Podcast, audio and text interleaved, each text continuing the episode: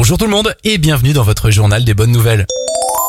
Bonne nouvelle, l'application Tous Anti-Covid frôle maintenant les 7 millions d'utilisateurs en France. Pratique et simple, l'application solidaire et de traçage Covid vous donne aussi la possibilité de remplir vos attestations de déplacement en ligne.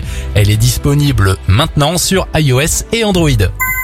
C'est parti pour le mois sans tabac. La grande campagne pour inciter les consommateurs à arrêter de fumer vient d'être lancée. Alors pour recevoir votre kit gratuit d'aide à l'arrêt et devenir ainsi un ex-fumeur, je vous donne rendez-vous maintenant sur moisanstabac.fr.